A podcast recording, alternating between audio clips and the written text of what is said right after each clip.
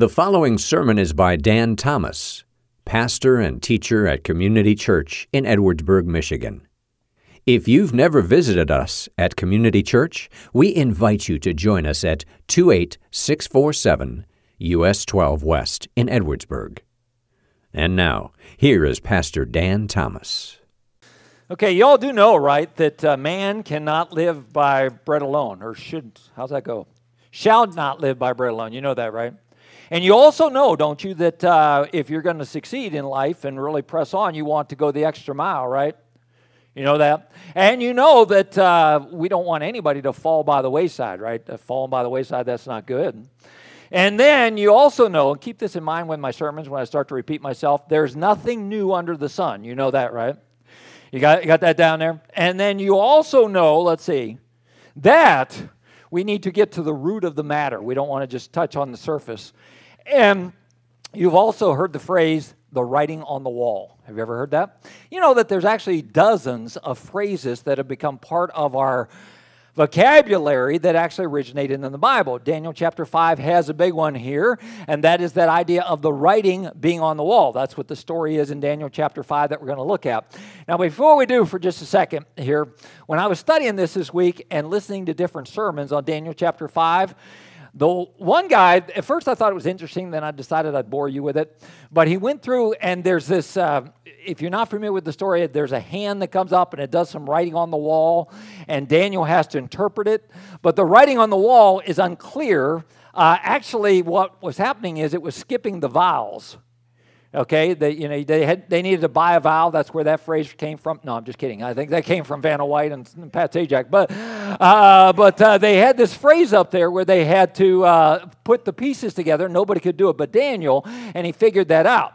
So um, I, uh, he went through this whole explanation of how he did it. And at first, I thought it was pretty interesting. I spent a long time trying to prepare to share it with you. And then I decided it was boring. I didn't want to bore you uh, with the explanation. But he also went through and he said this is kind of like a, a Bible riddle. And he, in his sermon, gave about 12 of them. I'm not going to give you 12, but I, th- I, I, wanted to pick out a couple of bad Bible riddles just to wake up your brain for a second. Okay, you ready? First one is this what did Adam say the day before Christmas? It's Christmas Eve. Did I, did I mention that these are bad? Uh, okay. When Adam's kids asked him why they no longer lived in the Garden of Eden, do you know what he said? Your mother ate us out of house and home. I'm sorry. Uh, I've, I had to go with that. Okay, then this, this one I liked. Uh, who is the greatest financier in the Bible? Financier. Okay, you ready? It was Noah because, let's see if I can say this right, he floated his stock while everybody else was in liquidation. all, right, and then you got, of course, the, the old one. Hopefully, you know this one. Uh, how did Moses make his coffee? He bruised it. Yeah, okay. There, there you go with that. Okay, we won't torture you anymore. Uh, we'll, go, we'll go on with that. I, like I said, this guy did 12 of those, and people still listen to them. I mean, it was a big church. I don't know. I must not have the skill of delivering them. But in fact, we should just give a collective groan. that just hurt everybody right there. Okay. Uh, actually, going to start in chapter 2 here. Uh, the story is of this guy by the name of Belshazzar. We'll tell you more about him in a minute, but he is now the king of Babylon. He is the son of the guy we've been talking about here for a while, Nebuchadnezzar. And when he tasted the wine, sorry, need to stop for just a second. This phrase isn't a great translation. When he tasted the wine, it doesn't just mean, hmm, that was tasty.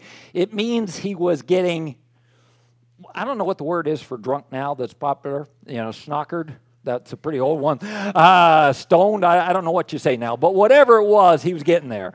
Okay, he was a little bit too happy uh, at this point and kind of losing control. And he commanded that the vessels, okay, he's tasted the wine, he's commanded that the vessels of gold and of silver that Nebuchadnezzar, his father, had taken out of the temple of Jerusalem be brought, that the king and his lords, his wives, his concubines might drink from them. We're going to have a major party here. Then he brought the golden vessels that had been taken out of the temple, the house of God in Jerusalem, and the king, his lords, and his wives and his concubines drank from them, and they drank wine, and they praised the gods of gold and silver and bronze and iron and wood and stone.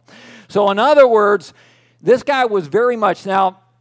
I've mentioned around here, and we're going to come back to this in a second. I don't really view this building as a, if you want to say, a sacred place. Well, I shouldn't say that. Hopefully, it is dedicated to the Lord. But I think your home can be every bit as much of a sacred place dedicated to the Lord.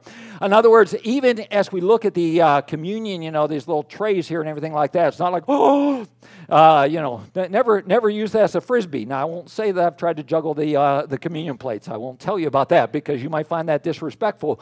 But truth is, those things are not in the same sense as they were in the Old Testament when the sacrificial law was in place. And these vessels that had been taken from the temple at Jerusalem were considered to be very sacred. And this is very much this Belshazzar basically saying, In your face, God. I don't really care. I don't respect you. I don't believe in you. I'm not afraid of you, God. I'm going to do whatever I want. So, here's our first word to describe this guy by the name of Belshazzar, here now the king of Babylon. I'm pretty proud of this word. I had to look it up in my thesaurus to find it. Uh, I wanted to go with H's, and we need a word for arrogant. We need a word for overly proud. Do you like that? Uh, but uh, we, the first thing we see in this guy was this idea of hubris. Okay? Now, I don't think very many of us ever get to the place where it's like, I don't care about you, God. You know, God, go ahead. You know, we, we mentioned last week the old uh, smite me, thou mighty smiter. You know, I don't think we many of us get in that place just God, God, I don't care about you in your face. In fact, I would rather doubt that there's anybody in this room that is making that proclamation, or you probably wouldn't be here today.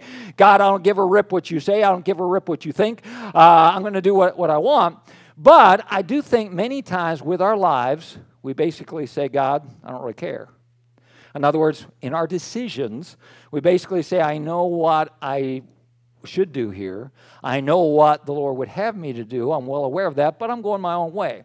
So there is a place in our lives, uh, definitely, where hubris could get in there. I know what God wants, but let's see what happened next in the story. Verse number five immediately, I want to mention this again. This is not always the case. God does not always say, right away, I'm going to judge you. In fact, very often, you might remember from the story last week, uh, it was a year before Nebuchadnezzar was kind of like in your face, God, and God said, We're going to humble you. It was a year before God said, Here's what you are going to face.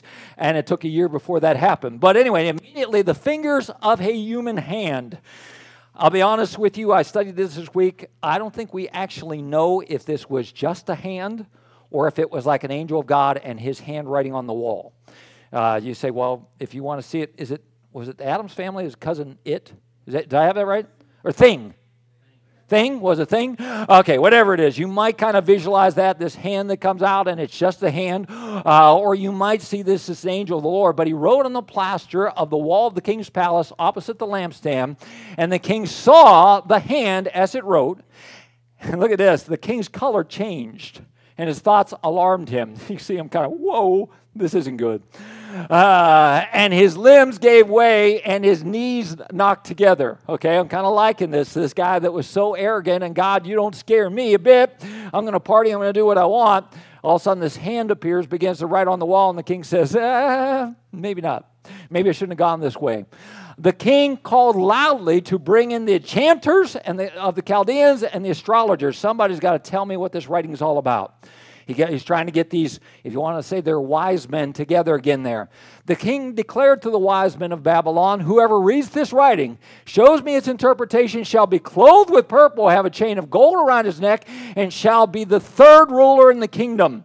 Okay? There's me, there's my vice president, and then there's you. Okay, you get a promotion, you get a gold robe, you get this. All you have to do is tell me what this writing is all about. Then all the king's wise men came in, but they could not read the writing or make known to the king the interpretation.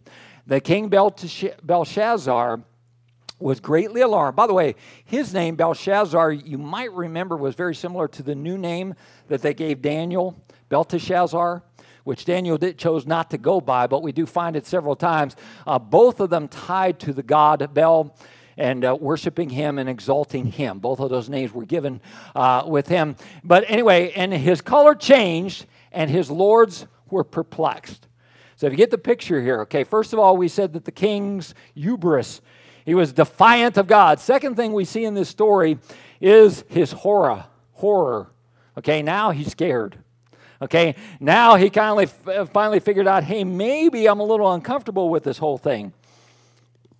I wanted to mention this, and this is one of those things you can kind of take and say, okay, I don't know if I agree with him completely or not. But uh, I don't really believe there are atheists. You say, well, wait a minute, I am an atheist, or I know an atheist, or anything like that. I think there are people that have chosen to deny and say they don't, don't believe in God, but I believe, and, and this is from Romans chapter 1, but I believe everybody really knows that there's a God. Now, you can disagree. That's okay. We won't fight about that.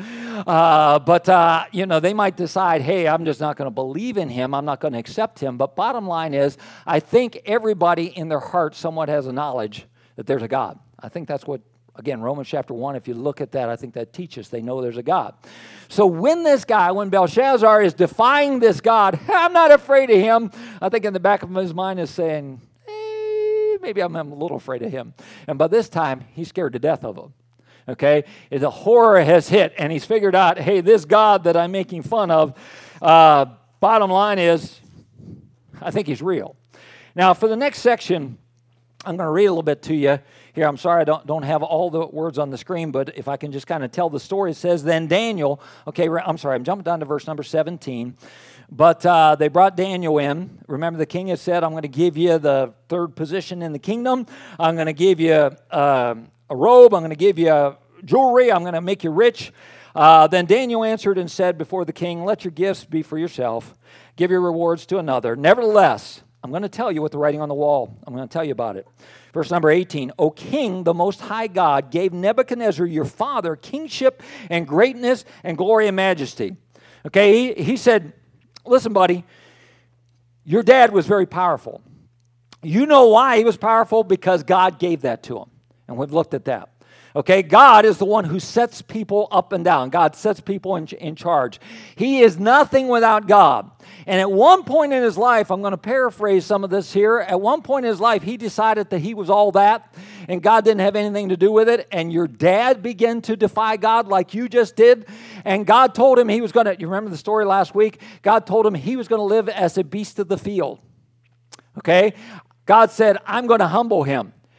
And, uh, and that's exactly what happened. And when that happened, when you, when you uh, read that story and you, and you see what happened there, when that happened, buddy, here's what uh, he, he humbled himself. He finally got to the place where he said, I believe in the Most High God. He rules over the kingdom of man and sets over it whom he will. Remember that phrase that was in there three times in chapter 5? God is in charge. He finally figured that out. Okay, I get it. God's in charge. And you, his son Belshazzar, verse number 22, have not humbled your heart. Though you knew all this. Okay, you knew that story. You knew your dad got cocky and God humbled him. But you have lifted up yourself against the Lord of heaven. And the vessels of his house have been brought in before you, and you and your lords and your wives and your concubine have partied away. You have drunk wine from them. And you have praised the gods of silver, gold, bronze, iron, wood, and stone, which you did not see or hear, but the God in whose hand is your breath. Okay, don't miss that phrase. Daniel says, the God who's keeping you alive, but and whose and whose are all your ways you have not honored. Okay? You've had this wild party. You've thrown it in the face of God. You've worshiped the false gods, but the God, the God who keeps you alive, you kind of thrown it in his face. Verse number 24, and then from his presence the hand was sent. So God sent this hand to write. And the phrase, verse number 25, mene, mene, tekel, parsin. And there, here's the interpretation. Again, I'm saving you my long uh, explanation there. But uh, the interpretation, he says basically the first word means God has numbered your days, the days of your kingdom, and brought it to an end. Secondly, you have been weighed in the balances and found wanting. I'm sorry, I've, I've mentioned before that my family and I have far too many movie quotes that we go to. The Knight's Tale, you have been weighed, you have been measured, you have been found wanting. Uh, but anyway, the kingdom is divided and given to the Medes of the Persians.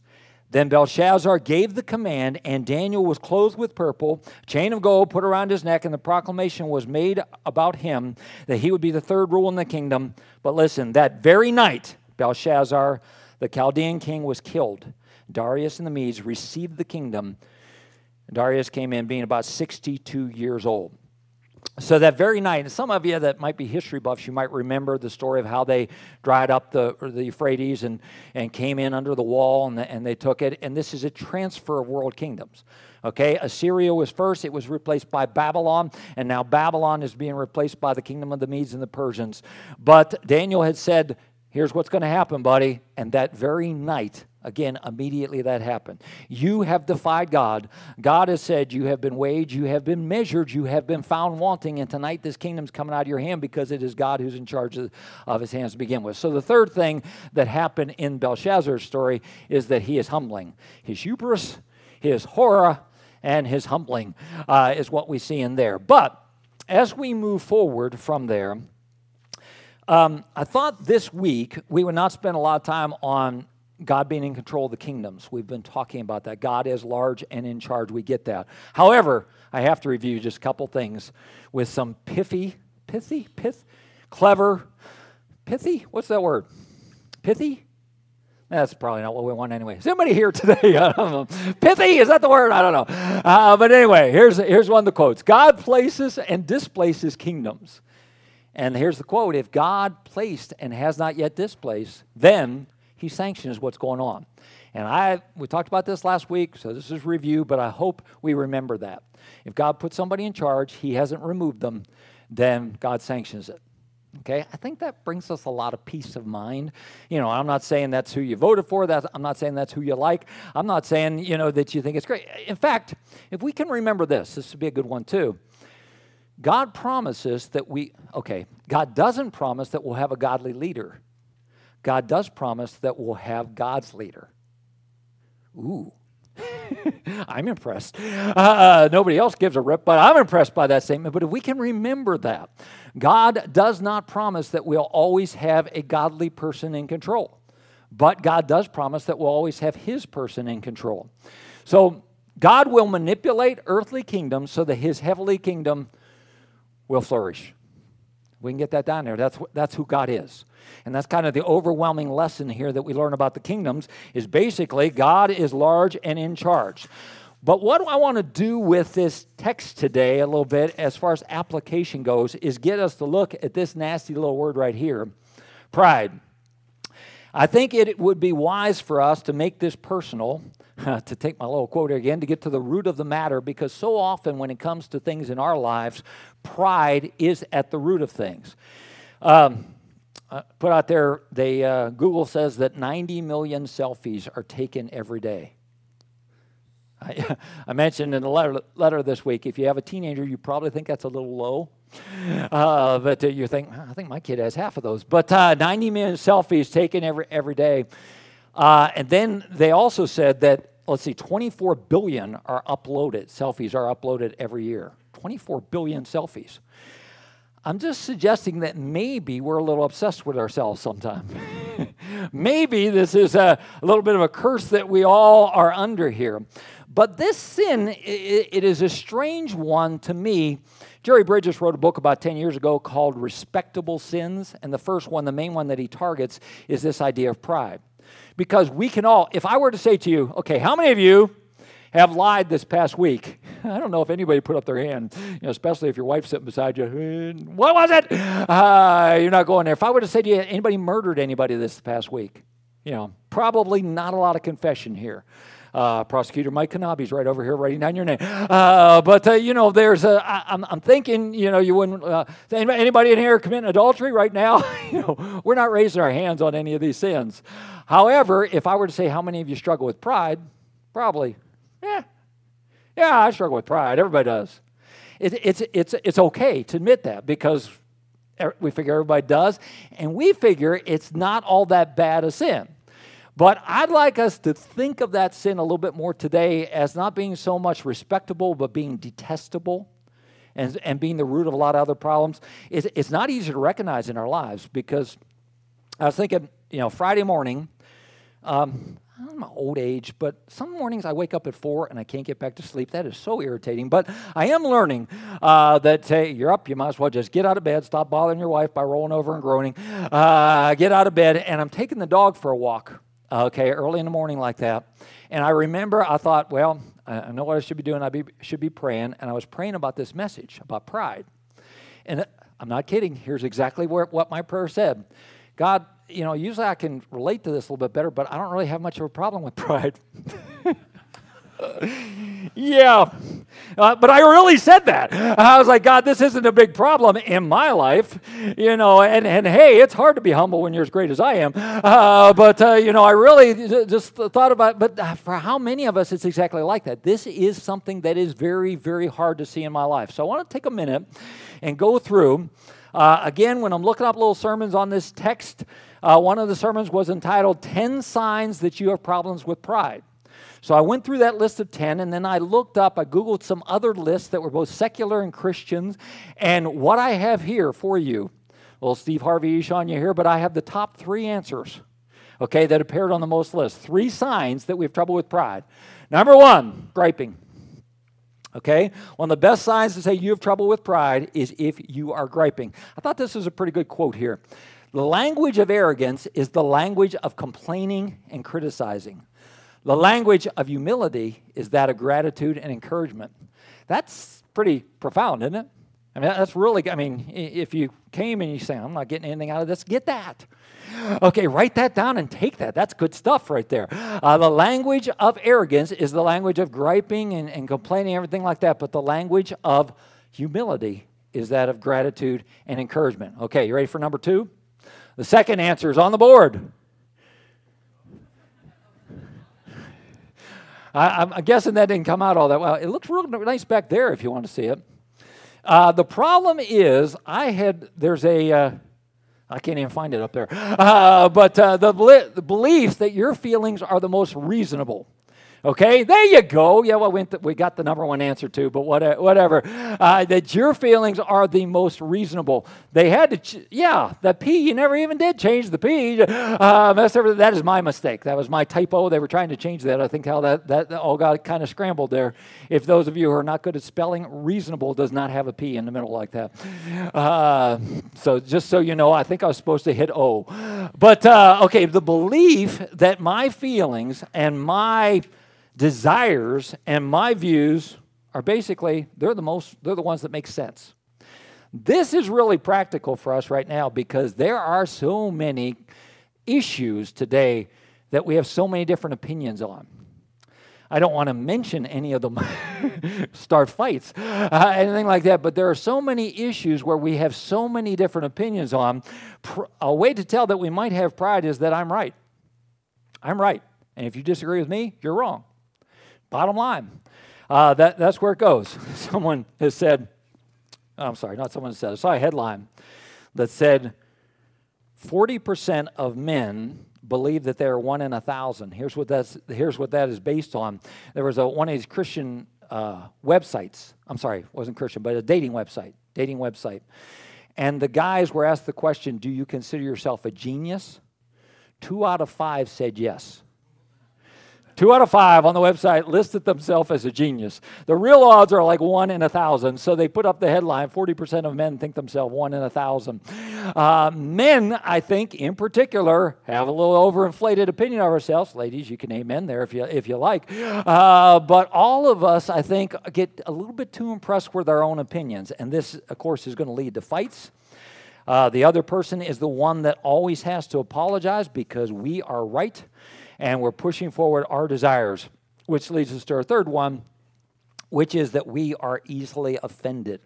So, top three ways we know we have pride we're a griper, we think we're always right, and we are easily offended. Does that offend you that I said that? I don't know.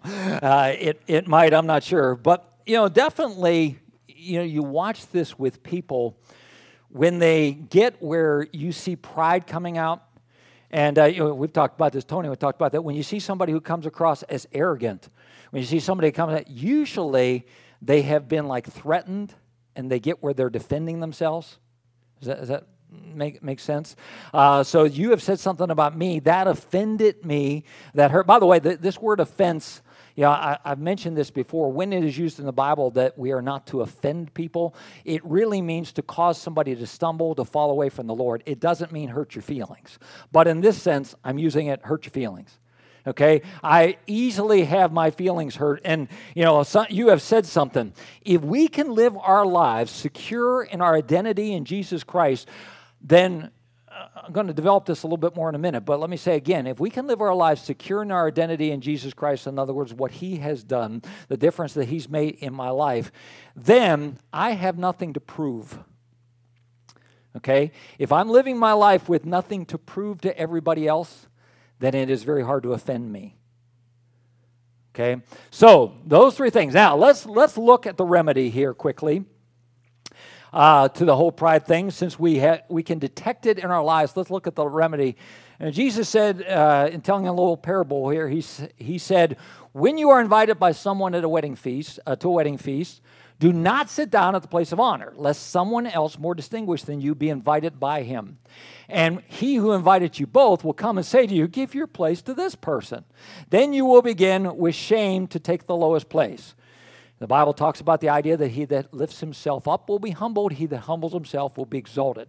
Jesus illustrates that here. When you're invited, go and sit in the lowest place so that when your host comes, he'll say to your friend, Move up to a higher place. Then you'll be honored in the presence of all who sit at table with you. For everyone who exalts himself will be humbled, and he that humbles himself is exalted. Um, I'm going to encourage uh, small groups this week to look at a bunch of different things in the New Testament about pride and humility. But one of the other ideas in Philippians 2, we are admonished to do nothing from selfish ambition or conceit, but in humility count others more significant than yourselves. And uh, this is a this is actually a good statement here if, if you can think about this and, and develop a little bit. Humility is rooted in the gospel of Jesus Christ. I got to dig into that a little bit this week, but basically, we can love others and treat others right when we understand how much we're loved. We can forgive others when we understand how much we are forgiven. Uh, we can, when, when we get that identity, when we understand that we are who we are because of what He has done and not, of our, not ourselves, uh, in fact, uh, James chapter 4 reminds us that every stinking beat, I threw the stinking in there, of our heart is a gift from God. First Corinthians, in both chapters 1 and 4, we find that uh, Paul said, I am glad for God to be glorified in whatever happens. It's not about me. Mark 10, Jesus really developed what true grace, great, greatness is, but here's what it comes down to.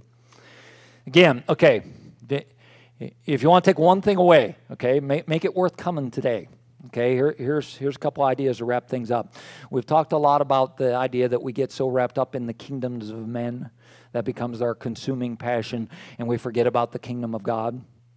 Remember last week we talked about that whole idea that you know if Christians could get half as passionate about people who are not going to heaven, they don't know Jesus Christ. If they could get half as passionate about that kingdom as we get about things, the kingdom of earth, it, would make a huge difference here. Well, here's a phrase about the kingdom of God In God's kingdom, leaders serve. Real simple. In God's kingdom, leaders serve. So if you could take this approach, if we could take this approach in our lives, every time I walk into the room, I ask God, who do you want to serve through me today? Think about that. Just God, who do you want? I, I walk into a room at home with my family. God, who do you want to serve through me today? I walk into a place at work. Who do you want to serve through me today? I walk into the church on Sunday morning and I say, God, who do you want to serve through me today? Okay? Understand this is that remedy for that pride that says, hey, it's all about me and I'm easily offended. And, uh, you know, and you know, I lifting myself up to the place where the writing's on the wall. And humility is coming because I'm all about me. And that writing is on the wall. It may not, in fact, it probably has not happened immediately like it did for Belshazzar. But when we're lifting ourselves up, when we're exalting ourselves, when it is all about me in life, the writing's on the wall. We're headed for humility. But when we humbly follow, if you want to, what would Jesus do? Jesus would serve. Okay? He's the servant king. Okay? And in his kingdom, leaders serve. No greater example um, or illustration, I guess you'd say, of the fact that Jesus is, is our servant king and that he came for the very reason that he would lay down his life for us. And uh, we, we're going to take the time today to remember that Jesus laid down his life for us. I want to explain just a word about that. Um, we, uh, we still have some of these uh, individual cups up here that we've used during the COVID with communion. If that is a more comfortable thing for you and you want to take that, they're up here. I did drink a couple this morning to make sure that they weren't like the wine that Belshazzar uh, had, and they, and they haven't passed expiration date. I did, I did check that. I wouldn't say they're super tasty, but they're they're there and, and maybe a little safer. And then we'll have the communion the way uh, done before, where uh, you have a the cracker that you can pick up on one hand and the juice on the other.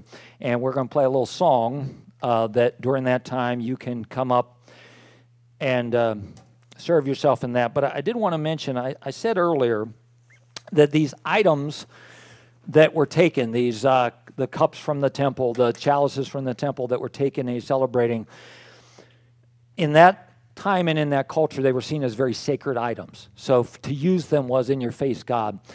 I mentioned we don't really have that now again, in that, you know, okay, wait a minute, you know, this, this is somehow holier than your average piece of metal. We don't, we don't really ha- have that. However, this event that we do today, if you want, event probably isn't the right word, uh, it's an ordinance of the church, is to be regarded very somberly or taken very seriously. And I, I, want you to remind you that because that, that is the, the words that come to us from Scripture, is that we are not to enter into what we're going to do right now lightly. Um, the requirement is not that you join a church. The requirement is not that you be part of or a member of this church. The requirement for observing the Lord's Supper, J- Jesus basically said those who are believing in Jesus Christ. We're going to take a little cracker here that we use to symbolize the bread that Jesus gave on the night in which he was betrayed. And uh, the bread is to represent the body of Christ. He said, This is my body broken for you. God became a man, took on human flesh, so that he could live in that body and so that that body could re- be ripped apart, paying the price for our sin. Okay? So we are to remember that. We're, we're to, to take some time and, and seriously. And then we take the cup and Jesus said, This, this cup is the new covenant. Whole, whole new deal, okay? It's a whole new deal. It's not about works. It's not about trying to you know, somehow appease God and do enough good. It's not about that. This is a new covenant I've, I've made with you that, that, that what we trust in is the shed blood of Jesus Christ. Okay, His blood covered my sin. And He said, just believe in me, put your faith and trust in me. And I say all that to say that if your belief is in Jesus Christ as Savior, you're invited to join us for communion. If not, I want you to feel very comfortable just to sit and watch and may wait. Or if there's another reason that for whatever reason today that you decide you, you don't want to observe the Lord's Supper, please feel very comfortable just to, to watch. I mean, we'll have an atmosphere where some people are getting up and getting the elements and some are not. I also did want to say if you're uh, trying to still be very cautious about crowds. That's completely understandable. We're going to play the music long enough so that after the crowd dies down, you can come come up uh, and uh, and get get the elements like that. And uh, I'll try to be sens- sensitive of that. But um, you know, they're going to play a song about the Lamb, the Lamb of God, for that's what Jesus was. He was the sacrificial Lamb. Uh, that laid down his life for us. And I just want to encourage you on this day to Remember, if, if we're going to talk about being a servant, if we're going to move forward in a, walking in humility and not in pride, we have no better example than the King of the universe. The King of the universe, who could have at any moment said, You know what? I'm tired of this Roman kingdom. I'm going to wipe them out. And a lot of his followers wanted to do that, but that's not what he came to do. He came down to lay his life down as a sacrifice. So I pray that as we uh, close the service taking communion, that you'll be able to do that. Now, when everyone is back seated again, we'll take the elements together then. But at this time, I'm going to invite you to come and get the elements if you would like to be part of sharing in the Lord's Supper. Father, um, I know I say this every time, Lord, but I bow my head to pray to thank you. And then I think about what I'm saying thank you for and it catches me that, you know, I say the word thank you like I was talking to a waitress who refilled my drink. I'm talking to the God of the universe who loved me enough to make it so that I could be reunited with Him, that I could have my sins forgiven, that I could have a relationship with Him, who loved me so much that in His holiness and in His perfection, He couldn't tolerate sin. A price had to be paid, so He sent His own Son to pay that price.